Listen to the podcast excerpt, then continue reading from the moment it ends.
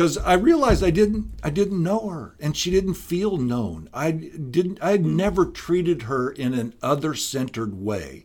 I didn't do things for her that were just for her. I started realizing that little things that I did often for her were to make me feel better. Hey everybody, welcome back to the Reclamation Podcast. I'm excited to bring you today's conversation with Tim Butry. Tim and his wife, Linda, went through a traumatic event in their marriage, and in the process, he learned about the journey to disconnectedness, a journey that all of us are suspect to, and how so many of us oftentimes fall in the trap of forgetting to be committed to the disciplines of what it means to stay married. You're going to love his vulnerability, his openness, and how he shares his journey back to connectedness. It's my sincere hope that if you know somebody who needs to hear this conversation, you'll share it, and that through this podcast and through this conversation, God can do some amazing things out there for marriages all over our community. So without any further ado, here's my conversation with Tim. Hey everybody, welcome back to the Reclamation Podcast. I'm excited to bring you today's conversation with a newer friend of mine, Tim. Tim, how the heck are you, man? I am great, and it's good to be here on this beautiful day. I know, God really gave us something pretty incredible today when he drew today up. It's breezy, sunny, I feel August. Like I'm back in Southern California. This is Southern California weather. It's perfect, yeah. So you're from Southern California. Why don't you tell us how you ended up in Dayton and what it is that you do? I'm actually from Dayton. I grew up in Dayton, but ended up going to California early on in our ministry. About 1987, my wife Linda and I and our two kids took off to Covina, California, and became the young adult pastors there at a church in Covina. From there, I got a burden to really plant a church. And there was a place in Southern California that was just growing out of nothing, literally nothing. It was like desert, and they were master planning this community that was called Rancho California. Yeah. So I was doing some research, did a feasibility study, and just really felt like God was calling us to plant a church there. So Linda and I went down. This little town that had one traffic signal is now like Orange County. So we planted a church, and we were there for 11 years. And so we've already established then that your wife is a saint. Correct. Right? For her to do that. Right. And take our two little kids with us. Yeah, how old were your kids when that happened? Oh, when we moved down there, the kids were probably like 6 and 4. 6 and 4. Man, you're... Whoo! Yeah, that's it. And so you planted a church, and you did ministry there for how long? When we planted the church, it was called Temecula Valley Christian Center. We later changed it to Crossroads Church. Okay. And we were there for 11 years. Started in a living room with 4 couples, including me and Linda. Wow. And from there, we took on a storefront, and then we went in and did a tilt-up industrial building, did all the work to turn it into a church, and we were there until we left in 2000. And when you left in 2000, you headed back to Dayton? We did not. We stayed in that Southern California region. That was when we birthed this ministry, True Relationships. And I'll tell you more about that story, how the pastoring ended and the organization of True Relationships began. Yeah, that's what I want to hear, because I think some of the ministry that you're doing in True Relationships with is so needed in our community today and in our culture. And in our right, culture and community. So how did True Relationships get birthed, and what is it exactly? Well, how it was birthed was in pain, like every birth. Yeah. Linda and I did not realize how much we had become disconnected over the 20 years of our marriage up to that point, from getting married, going to North Central University, Bible college, preparing for ministry, starting ministry, planting a church, raising 2 kids.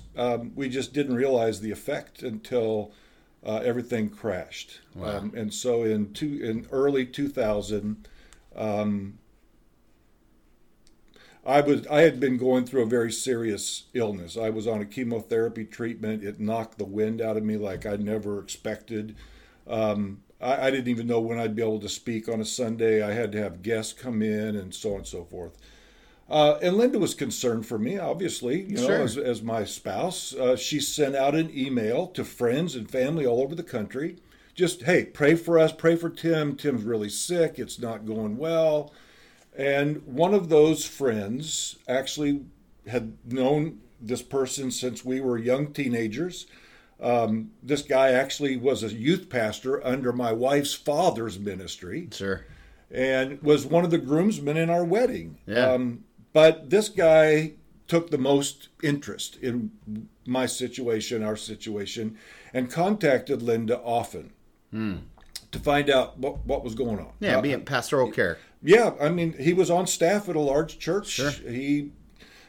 I still don't know what all the motivations were, but nevertheless, long story short, at some point in those conversations, he told Linda that his marriage was over. Oh. And that they had been to counseling and that it didn't work. Yeah, and you used air quotes. Yes, yeah. I did. Sorry. Air quotes for counseling. Yeah, well, yeah. Well, and the work you do now, you have a clear opinion about what counseling is and isn't, right? And what you do in counseling to get results. So I don't believe that they couldn't have restored that marriage. But anyway, the point is that he didn't see that happening. And Linda told me about that, and we were both concerned. But what we did realize was happening, that Linda was beginning to feel safe talking with this person, and wasn't safe with me, and I didn't know that. I didn't understand that. She never really had the ability to tell me that. But now I think that's a big statement, and so I want to ask you to unpack it for me just a little bit. Okay. When you say safe with him and not safe with you, yep, you're not talking about physically safe. Correct. I'm talking about emotional safety, about being able to be honest and be safe at the same time. For her to be able to tell me something that was maybe bothering her, that she needed, and that I would respond in a way that wasn't harsh or wasn't critical or wasn't defensive. So I wasn't safe for her. I did not realize that even when I would tell her something, that, and you can hear me right now. You can hear the passion and energy. Sure. And she told me that my passion many times made her feel like she was going to lose. I was going to win, whatever it took, my opinion, my whatever, and I was going to get that accomplished. How often does that winning and losing mentality begin to form a crack in a relationship? It can begin very early on. I would say that it started probably about the second month of our marriage. We call it the journey to disconnectedness is what we now refer to. And we teach in our seminar called True Relationships, called True Intimacy. So the journey to disconnectedness is really something that most people have really resonated with. It starts out with something that's going on for all of us, fatigue. Right. Okay? Because it's just so easy to become business partners. Sure. I mean, you got kids, you got a church. Linda was so concerned about our kids and their education. Our son Josh was starting to have some trouble at school. We didn't know what it was, but he would come home, we'd pick him up. He was dead silent. We knew something was wrong. Linda took that. This is my wife. She took that and she started a Christian academy at our church. Using all the Sunday school rooms that were used on Sunday only, she filled them up during the week. We had 150 students after the first year. And so there's a sense, especially amongst Christians, of righteous work. Yeah, yeah. Righteous work for the sake of the gospel at the cost of my life. Exactly. And that we didn't know we were doing that though, Tony. That's the thing. It's like it's scary when you think about what we were told we were supposed to do and be. And everything that preceded that for us was modeled for us in previous pastors, everything. So here we are. So you're in this situation, and your wife has become safe with another guy. Yep. And innocuously says to him one day, well, you don't know what it's like to be married to Tim. And that was the beginning of the end. Yeah. Not the end literally, but the end meaning we hit the wall. She began to open her heart to him, and he took it to the bank. Right. And so that's the part of it that I believe that he did know what he was doing, but it doesn't matter at this point. The bottom line was that Linda found something that she did not have in me, and that was very grievous to me. So anyway, long story a little bit shorter, she really fell into deception. She tells the story about how she got a flyer in the mail to our church in the area of ministry that she was over, which was small groups, discipleship, adult education.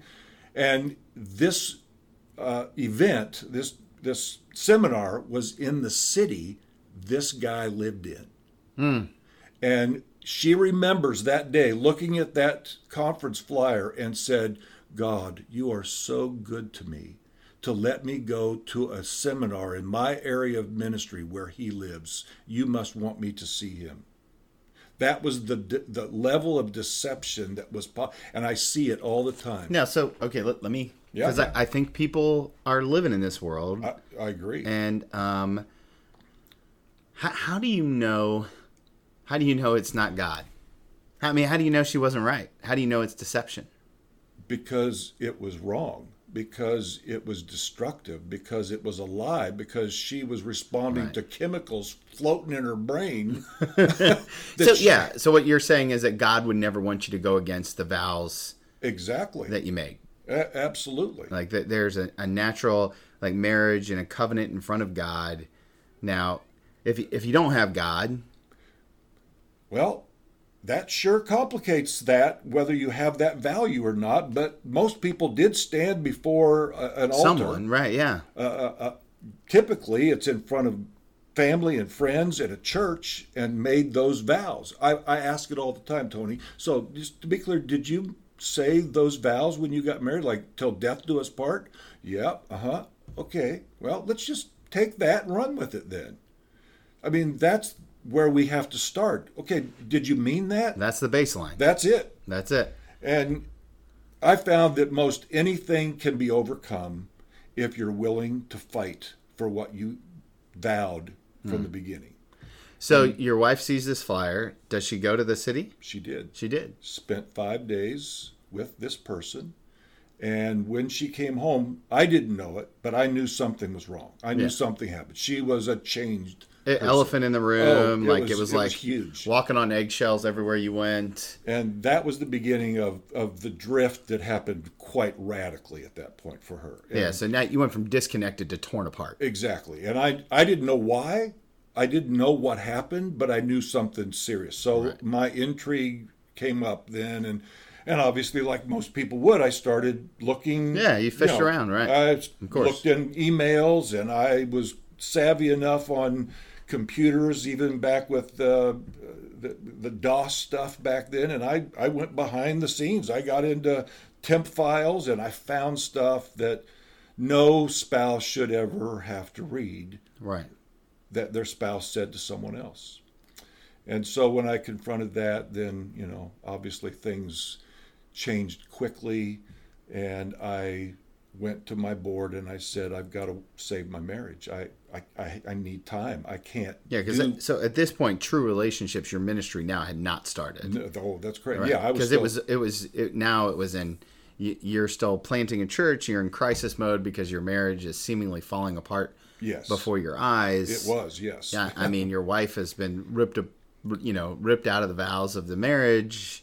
Exactly. You're in a horrible place. Yes, but I was determined to fight for our marriage. I do know you as a fighter. Yeah, there was that was a non-negotiable for me. I mean, I loved Linda. That's the thing that was so concerning to me. It's like, what happened to her? Why did she tell me, looking straight in my eyes, and say, you don't get it, do you, Tim? I don't love you anymore. Let me go. And I'd look at her and I'd say, hun, because I love you, I will never let go. I will fight till my death for you. Not that I would hurt you or make you do anything, but I'm not done. Right. So buckle up. I'm going to prove to you I am sorry for whatever I did, that made you believe that I didn't love you. So okay, let me ask you this, right? Because I would imagine that there's somebody listening to this conversation who's had their spouse come in and say something, or who may be on the verge right there. We know couples like this. You and I both know couples like this. I deal with them every day. Every day. How do you know? How'd your wife get there? Wow. Well, as I mentioned earlier, there's this model that we use called the journey to disconnectedness. That's how we got there. It started out with fatigue. We just did what we had to do. I used fatigue as an excuse for what the second stage is in this journey, which is irritability and insensitivity. So I would come home. I had given all of my energy, all of my ability to these people that would come, to lead the church, to train the staff, do whatever I was doing, and I had nothing left. So I excused and justified my irritability, and worse, my insensitivity. I stopped paying attention. I stopped being aware. I wasn't listening to Linda's heart or her words. Right. Because I didn't have the energy or whatever. So that started a decline, a disconnect that just seemed like normal life. We didn't know what was happening. But unfortunately, that led us to the next stage, which is aloneness. Oh. Okay? Marriage was never intended to be aloneness. God looked at Adam and said, it's not good that man be alone. I'm going to make a helper. And now, you were married but alone.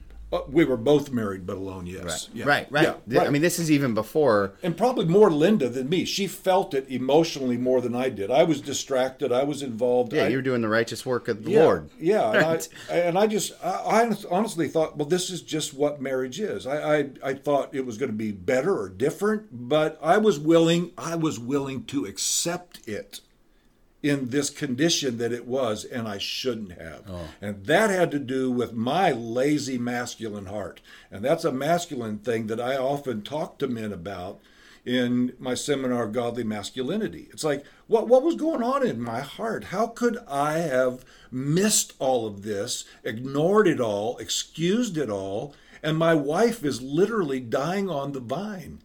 Wow. And I didn't get it. I didn't see it. I didn't hear it. I didn't want to know it. It was too much work. That's sad.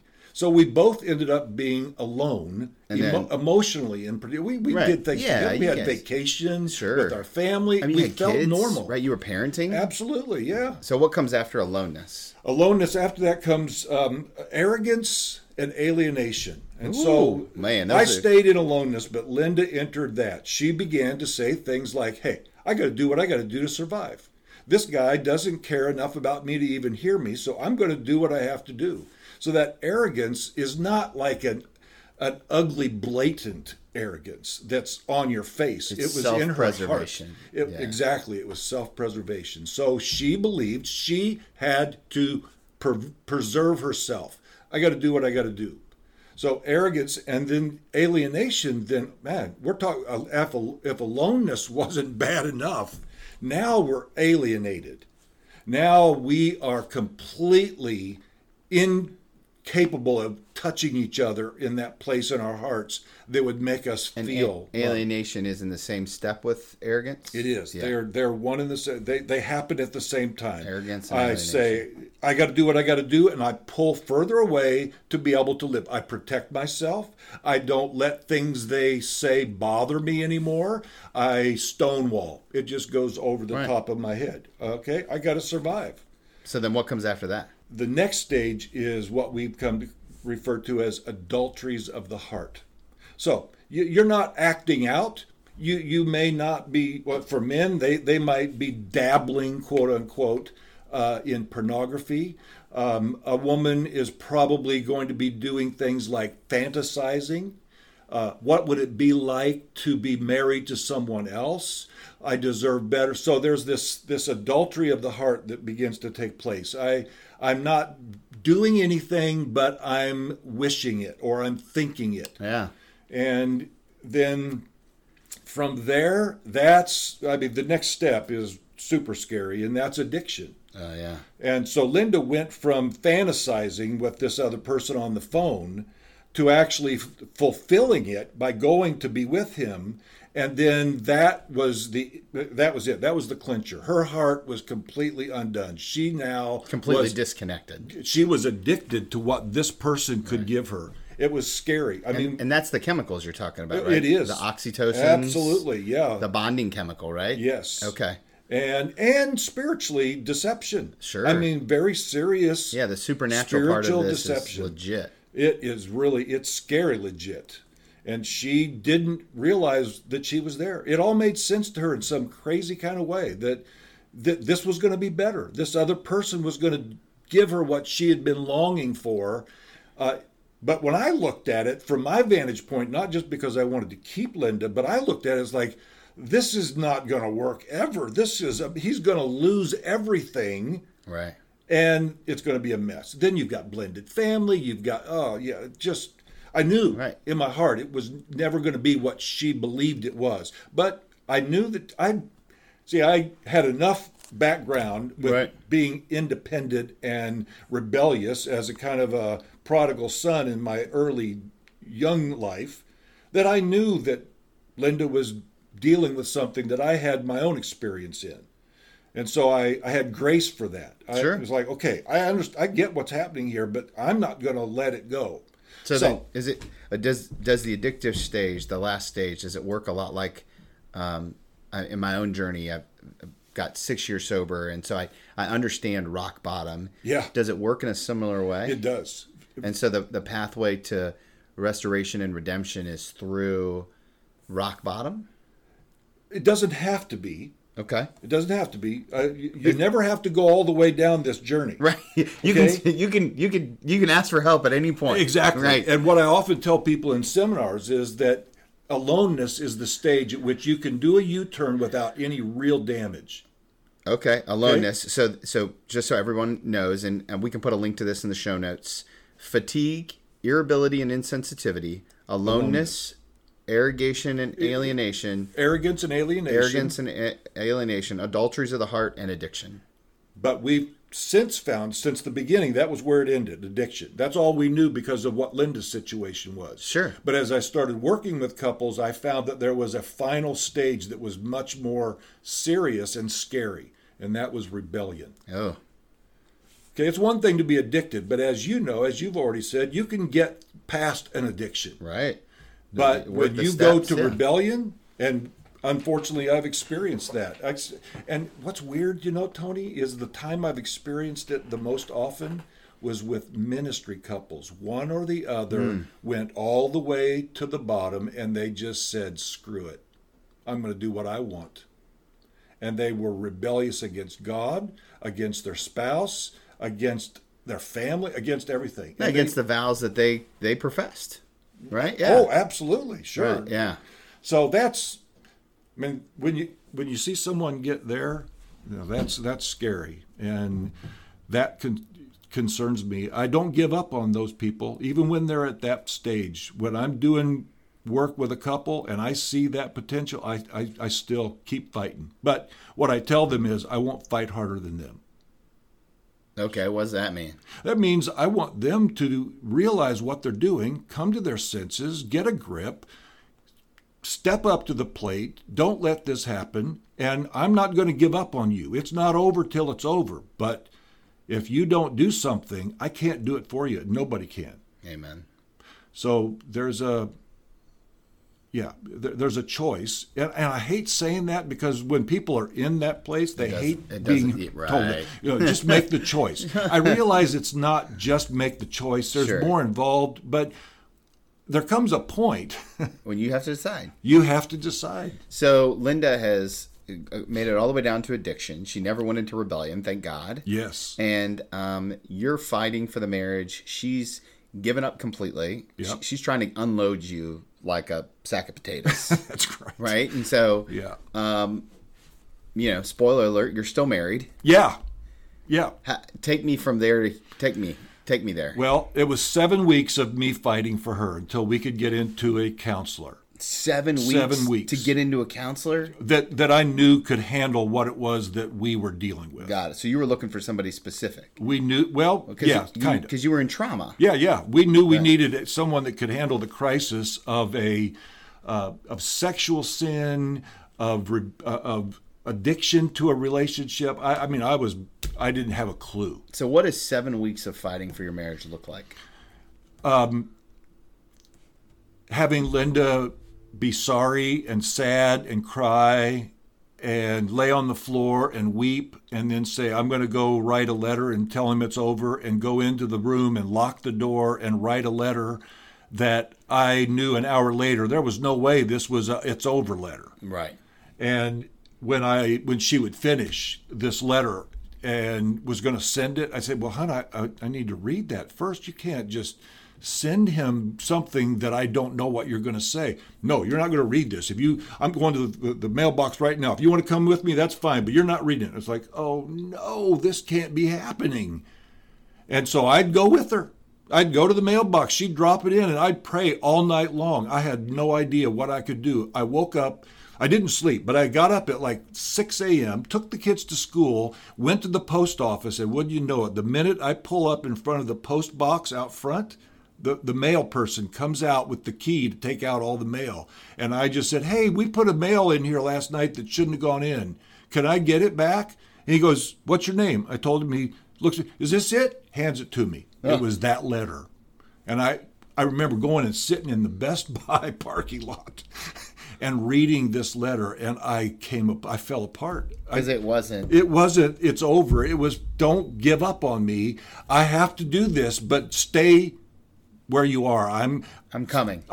Something will happen. And so then I'd go home and I'd tell Linda what I read and blah, blah, blah. And she would just she got angry. I've never seen her get angry. Like, that's against the law, she said. You're not allowed to take something out of a mailbox. I said, I can if it's mine. And you're mine, and that mail was mine. No. Yeah, or like it's ours, right? Yeah. Like when you say it's mine, it's not like possession. No. It's like, hey, we have the same last name. Yeah. I can't let that go out. Sorry, I love you. Okay, so she would just, And it was a constant. Oh, yeah. She opened and closed 3 mailboxes at the post office, to be able to receive gifts and stuff from him. Then she'd get feeling guilty, or she would have anxiety that would take her out. I took her to the emergency room twice. Wow. In 7 weeks because of anxiety attacks, panic attacks. So something was going on inside of her that wasn't good, but she could not see it and didn't know what to do. She admitted she was addicted. So I don't want to focus too much on that because that's really not the big part of the story, but it's a scary part because it tells you how serious addiction, how serious deception really is. And she got caught in that. So at 7 weeks, we were able to go to a place in Colorado called Stonegate Resources with Dr. Harry Schaumburg, and we spent 10 days there. Fighting for your marriage. Yep. Fighting each other. No, we didn't fight at all against each other. It was never ugly or mean or harsh or any of that. But it was just more just disconnection. Yeah, it was just like, are we going to be able to do this? And she was not willing to just jump back in because I had found this place or because this guy was convincing. She was not willing to do that. And so it was a real process. But actually, it was day 5 that God did a miraculous turnaround in our marriage. Some important features that preceded that, but nevertheless, it really started with me, Tony. Wow. Which was the funny, odd thing to me. I was convinced. I remember saying to God, "Okay, God, I got her here. You got to do something. It's up to you now. You got to fix her. You got to work on her." And that was not the way it went at all. God worked on me. So what is that? Yeah. What does that look like? Well, that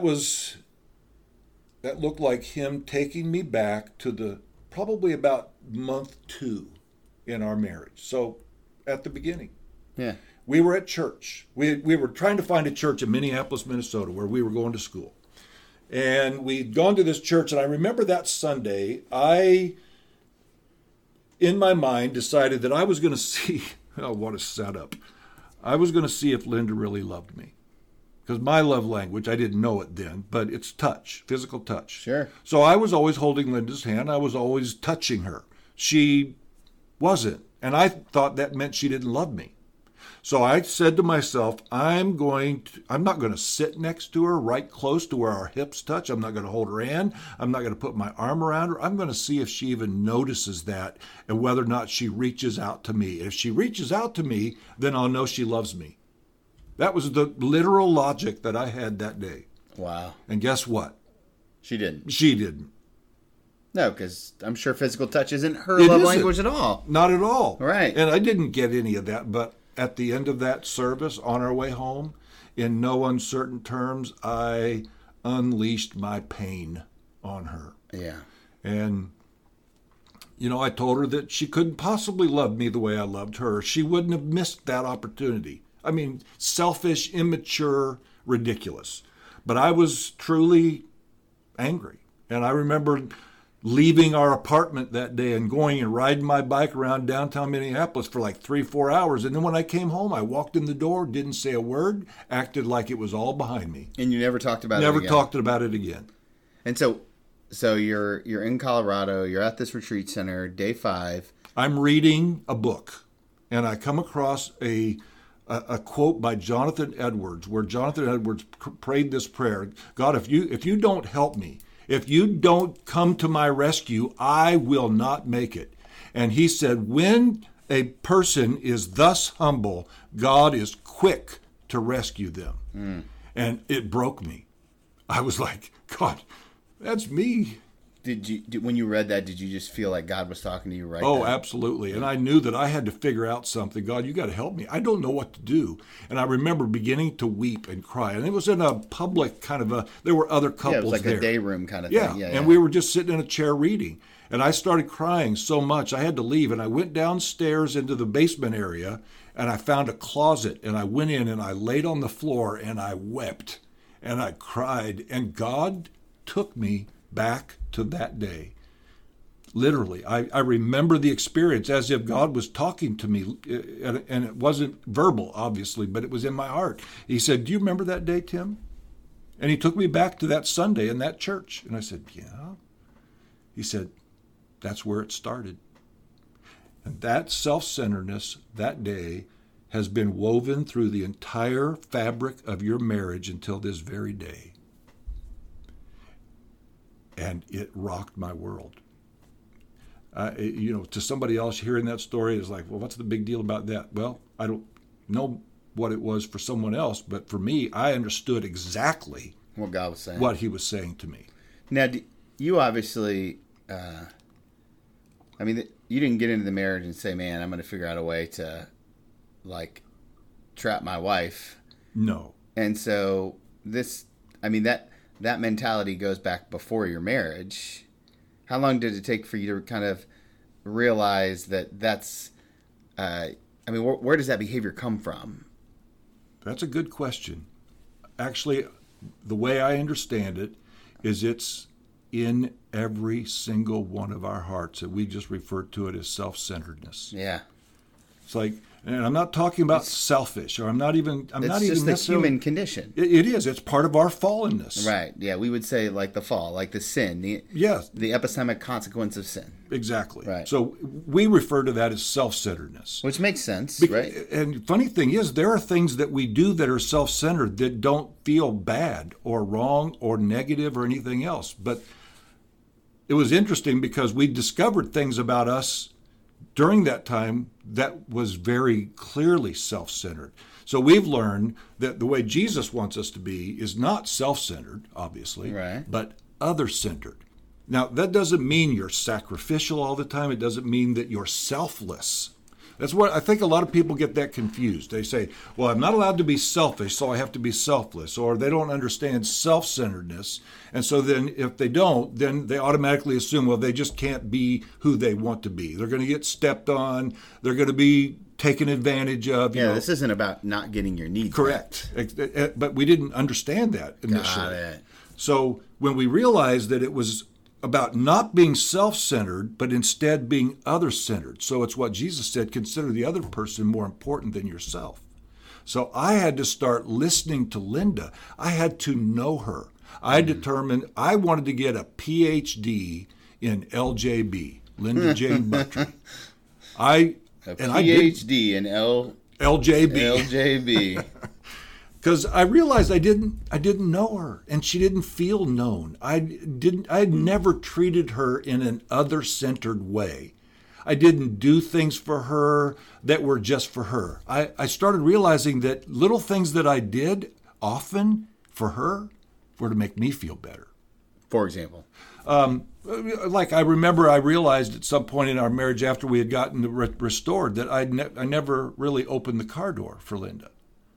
And I started evaluating it in my heart. It was like, well, why don't I do that? And I realized that one of the reasons was because I didn't want her to take that for granted or to get used to it, and that I was just doing it because I had to or supposed to. So I had to ask myself, okay, if I'm going to do this, then I need to understand what's really going on. So I went to Linda and I said, "Hun, if I opened the car door for you, like almost every time we get in the car, would it ever get old? Would you ever get used to it?" And I'll never forget Tony. She looked at me with those puppy dog eyes and she smiled and she said, "Oh, Tim, I would never get used to it. It would never get old." And I said, "Really? I mean, are you serious? I mean, like, it would never get old." And I looked at her and I said, "Okay, I can do that." And I have ever since. And that's been probably close to 20 years. Okay, here's the question. Yeah. All right, so I'm thinking about this in my own life. Yeah. How many times are you already sitting in the car waiting on her to come out? And then do you get out of the car and then go open it? Oh, I would. That doesn't happen very often for me, but if that were the case, I absolutely would. Like in the middle of winter, often Linda would just kind of wave me off. "No, you don't need to do it this time." And I would, that's the biggest opportunity for this is when I'm going to do it. Okay, so you read the Jonathan Edwards quote, you go on this pathway to getting a PhD in LJB, and you're there and you're I mean, restoration happens immediately? Ish. Yeah, I mean, the new beginning happened very suddenly. It was in one session of our counseling is when it changed directions. And it was really interesting because when I had that experience in that closet and God showed me that situation back early in our marriage, I remember I left that closet. I went to our little hotel room kind of thing. Linda was laying on the bed reading, and I went up and I knelt on the bed, literally fell on my knees next to the bed, and I put my head on her lap, and I wept, and I asked her to forgive me, told her what God had shown me, that I was so sorry for how I had treated her and ignored her. And she sat there with her hand on my back, never said a word, never said okay, never said I forgive you, nothing. And I didn't know what to do, so I was learning anyway, keep my mouth shut. So the next day in counseling... Which is hard for every preacher, by the way. For most of us, I think. Yes, I think so. So the next day in counseling, we brought it up together. It's like, okay, here's what happened. And Harry Schaumburg looked at Linda, and he said, "Linda, if what really happened to Tim was true and real, you only have one response that's necessary." And she said, "What's that?" He said, "Are you willing to open your heart to Tim again?" That was it. That was the question. And she looked at him and then looked at me, and she said, "I can do that." Come on. I'm dead serious. That's awesome. That was it. That day, we started going the other direction. Now, do you just take these same steps in reverse? I mean, how does is there a different pathway for the reconnection? I mean, you've done a lot of research in this area now. Yeah. Is it as clean cut, or is it more like kind of just turn the lights off in the room and we're just going to keep bumping into each other until we figure out how to hold hands again? No, that wasn't the case. No, it happened. We were back to ground zero again immediately. So almost like a brand new relationship. It was. With baggage. Right. But it was interesting because we were both willing to learn now. So we realized we had both made mistakes. Sure. Okay, so now we're facing that and we're moving forward. So that's really where these seminars came out of. I started evaluating where we had been, mistakes we made, and do other people make the same? So now, culturally speaking, she messed up and you didn't. Right. How did you deal with, or did you have to deal with resentment in your heart about her sin? Resentment. Probably not for me. It wasn't resentment. It was more fear. Fear of what? That it would happen again. Yeah. So that lack of trust. Oh, for sure. And that's what I found to be the biggest roadblock for people. It's not resentment as much as it is. Now, obviously, there are people, especially if they've been previously wounded, sexual abuse as a child, et cetera, et cetera. Then resentment can be more profound. But typically, it's trust.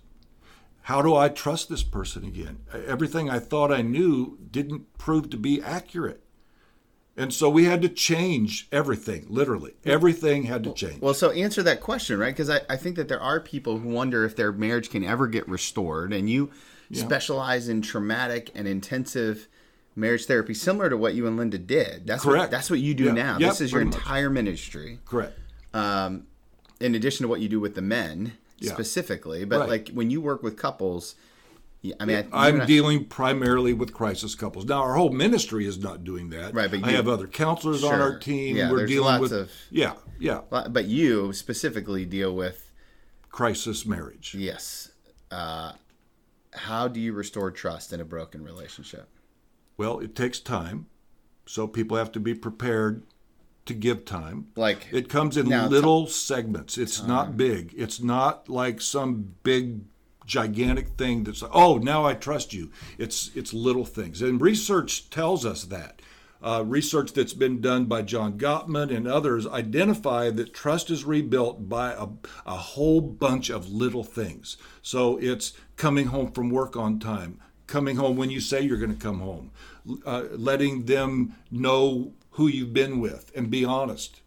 You're dishonest, it's going to completely set you back as far as that trust is concerned. So those setbacks often happen at the front end. It happened with us. I remember I had gone to teach a men's event at a church. This was several months after we were back on doing great.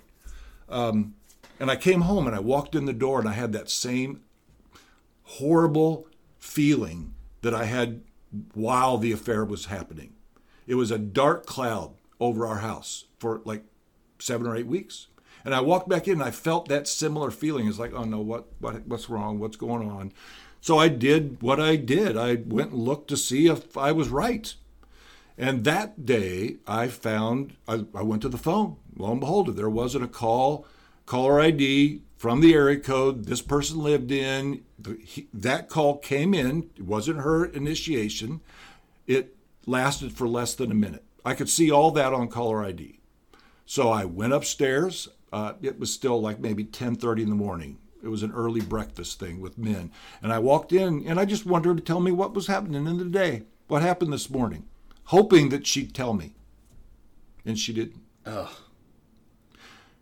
It's funny. I hear you telling the story and I'm thinking, God, I hope she tells you. Oh, she did. Yes. It wasn't ugly or bad. It was the way that she operated, though, most of her life. It was protection. It was keep the peace. It was make everything okay.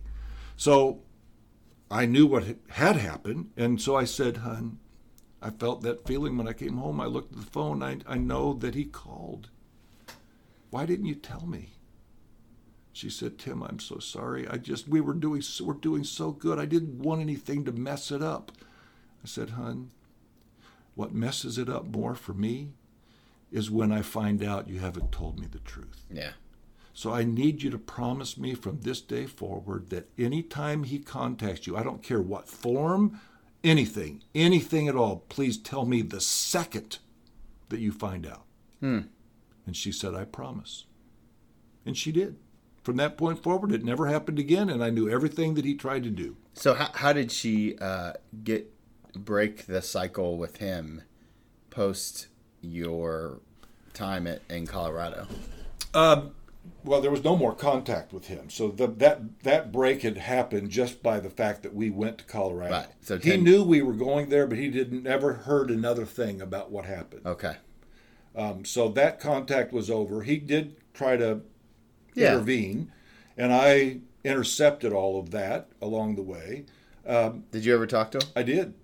I did. And the first time I called him was the night I found out about what happened. Oh, man.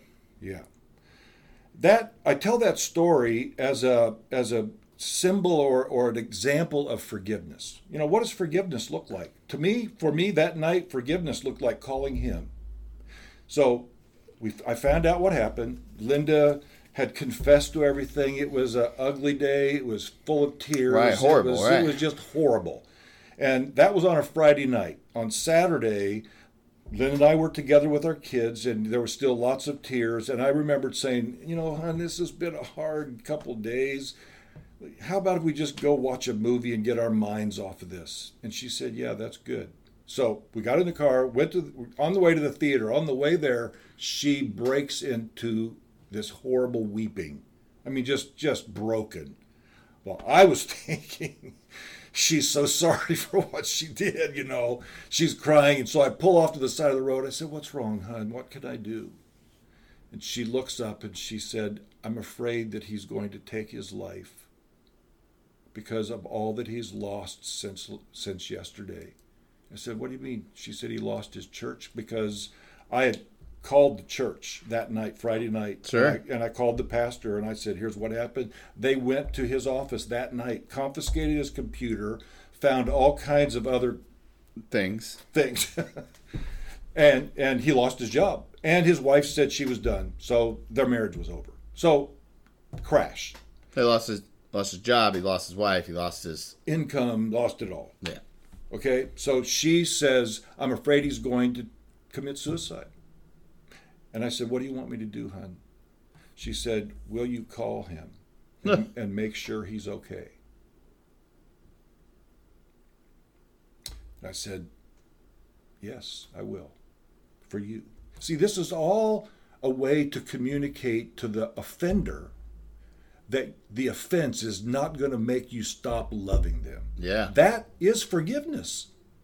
In my book, that's how forgiveness looked to me at that moment. I could have, are you kidding me? What are you asking? That wouldn't have been very forgiving or loving in my book. Right. Okay? So I took her to the theater, sat her down, went out into the lobby, and I called him. And I said, first thing I want to ask you is what Linda wanted me to find out, and she wanted to know if you were okay. She was afraid that you'd take your life because of everything that's happened. And he said, oh, Tim, first of all, I can't even believe you're calling me. Thank you for being willing to find out. He said, but I would never do that. I'm okay. I said, good. I said, the second thing I want you to know is I forgive you. I forgive you for invading my home, for taking my wife away, and I forgive you for that. And I said, the third thing I want you to know is that I am fighting for my wife, and I will win. And he had the audacity to respond to that, and he said, well, I don't believe that. I believe that she wants me, and she's going to come back to me. And I said, well, we'll see. Come on. I'm serious. That's incredible. I feel like that's like a Braveheart moment. Like, you may take this moment, but you'll never take my wife. That's exactly what I was feeling inside. Oh, yeah. So good. Yeah, so that's how that unfolded. And, then we went in and watched this movie. I don't even know what it was. I'm sure it was something horrible. It probably was. And you weren't even, how could you be focused on a movie? I don't know. There's so many questions. That's all a blur now. Oh, gosh. How many years ago was that? That was almost 20 now. It was 18 years plus. And God has since used that moment to launch into this incredible ministry of seminars and intensive therapy and all the things. is I think that there's lots to glean from this. But one of the questions I have for you is there any relationship that's too far gone? How do you have hope as a couple that's in a broken and disconnected space? Well, boy, I don't want to oversimplify that, because hopelessness is a very real thing, and it sucks, and I hate it. Yeah. But I'll tell you this. If that hopeless person or couple are willing to reach out to a place like True Relationships, that is an expression of hope that they might not even get. They might not understand. But they're saying, I want to believe for something. And I don't want this to be over just because I have no hope. So here's what happens when they come to us. They get hope. I've been told 100 times. They leave after one session, and they tell me they have hope again. So hopelessness is not a what's that term where it's a lost cause. Like if you're hopeless, it's done. Just give up. No way. That's not the end of the road. You just got to find somebody that knows the truth and let them give you hope. Stand on their hope. Right, I'm just going to borrow hope from the guy down the street. Exactly. Right. So I often, the first session or so is often me just giving them hope, telling them what I've been through, telling them what I've seen in others, hundreds of others that had no hope just like them, and they're thriving. So it is possible. So don't give up. All right, let's fight for this. Let's see what can happen. And that's often enough to keep them going. So hope begins at realizing you need help. Yes. Yes, and that oftentimes they lose hope because they wait so long before they do anything. So hopelessness is partly their fault. Well, certainly, because it serves the disposition, the negative disposition, you know, in the addiction world, we call it the itty bitty committee in your head, right? Okay. Right. I didn't know that. Stinking thinking, right? Stinking thinking. I know that. Stinking thinking. The committee in my head, all those things that say right. That there's something out there that I don't deserve to have hope, that I don't deserve to have, you know, really? Like I've created this kind of, well, you know, so much of addiction is about getting to a place where you feel like you put yourself there. Oh, and so guilt and shame become the orders of the day, and, yeah. And you know, like your wife experienced throwing herself on the floor and like I'm not worth it, or yeah. You know, right. all of the things that people that are in traumatized states say. Yeah, well, that's true. So a couple comes to you and they're in a place of maybe it's infidelity, maybe it's an emotional affair, maybe yeah. It's an addiction to pornography, yep. You know, now we're seeing it on either couple more and more. Correct. Not just guys. What's the path? I mean, obviously you're doing this now and this is part of who you are. What's the path of restoration and redemption? Well, that's a big question, and I don't know if there are any easy answers. And I'm a bit distracted because there was something that I felt so strongly I had to say right before you started asking. All right, well, let's hear it. This is what I need to say to the people out there that have friends that come to them and tell them their situation, that they're done, their spouse had an affair, or they're having an affair, or whatever the case might be, and they don't know what to say. And they think they're supposed to side with them. Mm. They think that's being a friend. They want to emote with them. They want to support them. That is the wrong thing to do. That will not give them hope. That will not change anything or make it better. What I want to tell people out there, whether they're people that are in church and they have friends, and then silently someone comes and says, hey, I'm struggling with this. Here's what you do when that happens.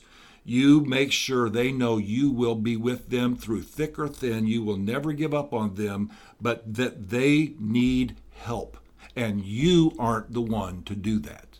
Yeah. Let the professional do it. Let someone who's been there. Now, a lot of pastors out there want to be able to help in those situations. But in my experience as a pastor and for the last 20 years, you don't have the time, the energy, the background. Right, this is your full-time job. This is what I do. This is my calling. I am a pastoral counselor that God has set apart for coming alongside of marriages and families. That's it. So let Christian counselors do what God's raised them up for. And send them to True Relationships if you're local. Send them, find someplace. Go to the Focus on the Family website. Go to the AACC, American Association of Christian Counselors website. Find a verified counselor that can do the work of changing marriages. So don't just side for them. Don't think being a friend means you've got to be okay with what they're doing. No, love them enough to let them know this is not the answer. Yeah, you've got to fight for the marriage. But you know what? That rarely happens. Right, no, because it's so much easier to just culturally give in to the easy way out. And it just adds which isn't really even that easy. Exactly. I've met divorced easy. Like, it's never easy. Not at all. I mean, it's horrible. Right. So do them the favor of being honest and loving them through it and walk beside them. But don't give in to the deception. Don't try to understand the illogic of them being in an affair. You can't do it. So just direct them to a place that will help them. Yeah. One of my favorite sayings is that if the only hammer you have is a tool if the only tool you have is a hammer, the entire world starts to look like a nail. I've never heard that one. And so, but the truth is that there's so many of us out here that don't have enough tools. Yeah. Right? And so, if you only have a hammer, the only thing you're going to know how to do is to hit the nail, slam it right. And that's not what this is. And what I hear from your story and what I hear from your ministry is that there's other options. There are great options, biblical options, grace options. That here's what people ask me a lot is, can it really be better? Are saving my marriage, is it just going to take me back to before this incident or before? No way. That is not my goal ever, to just let you go back to where you were. No, we are starting over. Everything's got to change. Everything's going to be new. You have to learn how to have disagreement, how to deal with conflict, how to love each other. What's their love language? How do I be other-centered? Everything. So that's what started this whole thing of teaching people for us. We realized we had to do everything differently. We had to argue differently. We had to have conflict differently. And we didn't know any of that. None of it. That's kind of scary and sad. Right. The church is, and I love the church. I do. I love the church. I didn't tell you this part of our story, but they asked me to leave. Of course. And that was not fair, really. We learned more about life and love through that we could have been the best pastors we ever been, as far as I was concerned. Right. So we lost everything. We lost incomes, both of us, lost my car, lost our house. Everything. No. And I could have been angry. I could have been resentful of the church, but I wasn't. I'm not. We found a church that we could stay in and grow in, even in that stage of our life. And you're in the church now. And absolutely are. Right, yeah, you serve here locally. We do, and our ministry is almost always in churches as far as seminars. So I love the church. Right. But the problem is the church is failing. Yeah. When it comes to speaking truth about marriage, about covenant relationship, about what makes relationship work. John Maxwell, I love John, and I followed John, especially as a pastor. I went to all of his stuff, everything. Yeah. And I remember him saying over and over again, everything rises and falls on leadership. Well, it's not that I disagree with that, but I think that he's missing a significant piece, and that is that I believe everything rises and falls on relationship. And without relationship, you have nothing. Without relationship, you don't have leadership. I remember John used to say, he who takes a walk but has no one following him is not a leader, but taking a walk. Something like that. I don't think I said that right, but you get the idea. You know, if you're just out and people aren't following you, then you're not leading, you're taking a walk. So it's all about relationship. And that's really kind of one of our themes at True Relationships is it's all about relationship. Relationship with God. I mean, that's a huge piece of what we do at True Relationships. Right. Reconnect. Because here's what I found, Tony. What was missing in my relationship with Linda, I found that it was also missing in my relationship with God vertically. And I never saw that either. Right. You know, it wasn't until I saw what was missing horizontally with me and Linda that I was able to go, oh my goodness, I don't have that with God either. Wow. So that, to me, that's the humility of God, that he would let me find out something there. And a lot of people have disagreed with me on that. It's like, well, no, it's got to be with God first. No, it actually doesn't. Why is that true? Why do you think that? I don't know. There's no biblical reference that backs that up. I think God is humble enough to let me realize something in marriage that he wants me to really understand in my relationship with him. It changed my life. Certainly, yeah, certainly. I mean, that's happened numerous times. Yeah. I mean, you don't really understand a father's love until you're a father. Right. That's true. And there are people that didn't have a father that don't understand God, that need to find out some stuff so that they can realize God is a good dad. Yeah. You know, and it's okay.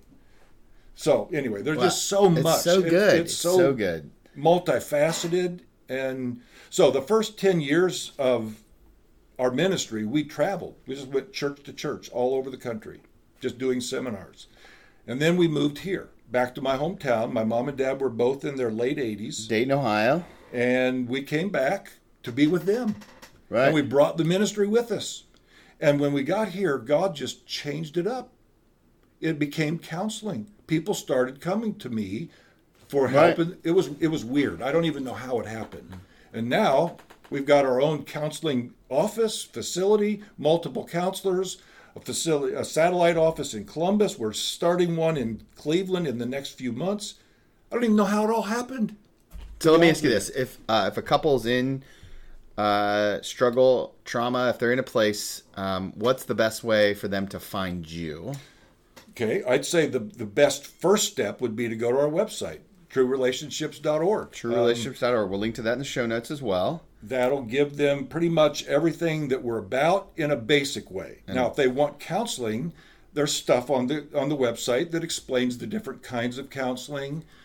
We talk about intensives. Not everybody understands intensives. I do 4-day intensives that are 5 hours of counseling and processing each of those 4 days. So we're talking 20 hours of intense, get it done. And it's different than anything else I've ever experienced. You do weekly counseling, you do 50 minutes, you leave, you go away for a week or more, you go to work, you have problems and kids and blah, blah, and you come back.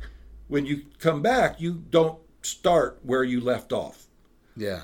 Most of the time, they've gone through something. Regress. They want to know what changed to do with what happened. So we've got to fix that first. 20 hours of an intensive is like emotionally deciding that you're going to juggernaut this thing. That's right. And it's amazing what that does. Oh, I bet. And it's like 6 to 8 months of weekly counseling. In those 4 days, you accomplish what we can usually do in 6 to 8 months of weekly. So what if your marriage is not in trauma? What if it's not in infidelity? But what you're saying is like, man, we might be in the beginning of fatigue or irritability and insensitivity. Mm-hmm. We may not, maybe alienation and aloneness is just around the corner. Like, how would somebody connect with you to avoid going to the next step? I'd say set up an appointment with one of our counselors. And talk about it. And just say, here's what's happening for us. Right. We will know what to do. I've got one of my counselors is specializes in a number of things, but EMDR, if anyone's familiar with that, it's a really interesting process, psychological process. It's called eye movement desensitization. forget what the it's like is. A rapid desensitization, right? It's a process that helps physically a person changes take the brain. Trauma from the front of their brain and put it in the back. Mm. So she's a licensed social worker. She does a great job with those kind of more clinical issues. Okay. My other counselor, Sue, is really has developed tremendously over the last 10 years. So she's been on our team the longest. Wow. And she is now working towards some other degree issues, but she is just really nailing it. And so she started out working a lot with women. So she just had a natural ability to understand a woman's emotions. She gets, every time she connected instantly with them. So not just women, especially now, but she's got a forte there that is impressive. I always refer women that are struggling with something I don't understand. Yeah. I see Sue for a couple sessions. So we've got a great team. We really do. It sounds incredible. And if they want to follow you on social media, are you out there on the web? We are. Yeah. I'm not sure I'm going to be able to remember all the addresses. We'll link to them in the show notes. Cool. We'll find them on your website. And that's also if you're doing seminars, which you do in churches. Yes. If you're doing a seminar, you'll post that on your social media. And in our new office, we've got a large area for meetings. We will be able to host seminars for about 40 to 50 people now. That's incredible. So yeah, lots of good stuff on the horizon. And if any pastor wants to connect with you, the website to do that as well, and you can set up all sorts of kind of host a seminar or send your people to a seminar or anything like that. I'll tell you what, here's what I'd prefer. If there's a pastor listening out there and he wants to talk to me, I want him to email me today. Okay. What's your email address? tim@truerelationships.org. Not pretty hard. Simple. Yeah, but I would love to hear directly from them.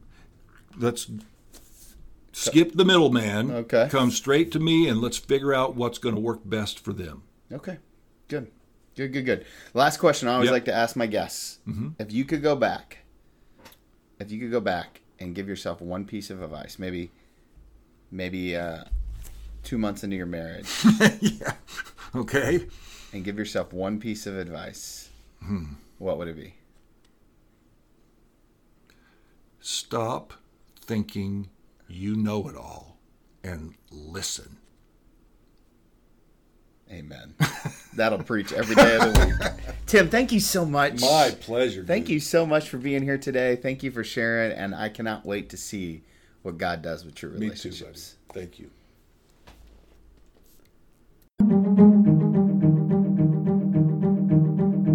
Thank you so much for taking the time to listen to my conversation with Tim. I know some of the things that I found so incredible was Tim's vulnerability and his willingness to share the pathway or the journey to disconnectedness. I realize that there are people listening to this conversation right now who are wondering about their own marriage. And if that's you, I just want to give you a little bit of hope. Everything can be fixed if you're willing to put in the work. So don't be afraid to reach out to Tim. Don't be afraid to reach out to me. Don't be afraid to share this episode with maybe somebody who might need to hear a little bit about hope in their marriage. So thank you. Thank you for taking the time to listen. It would mean a great deal to me if you would leave a review and share this podcast wherever it is you listen to podcasts. And our next episode, coming up next week, is with an old friend and a familiar friend to many of you, Nick and Lindsay Cunningham. They share their journey about planning a new church and what they hope Emmaus will be. I'm excited to bring you this conversation. Until then, we'll see you guys real soon.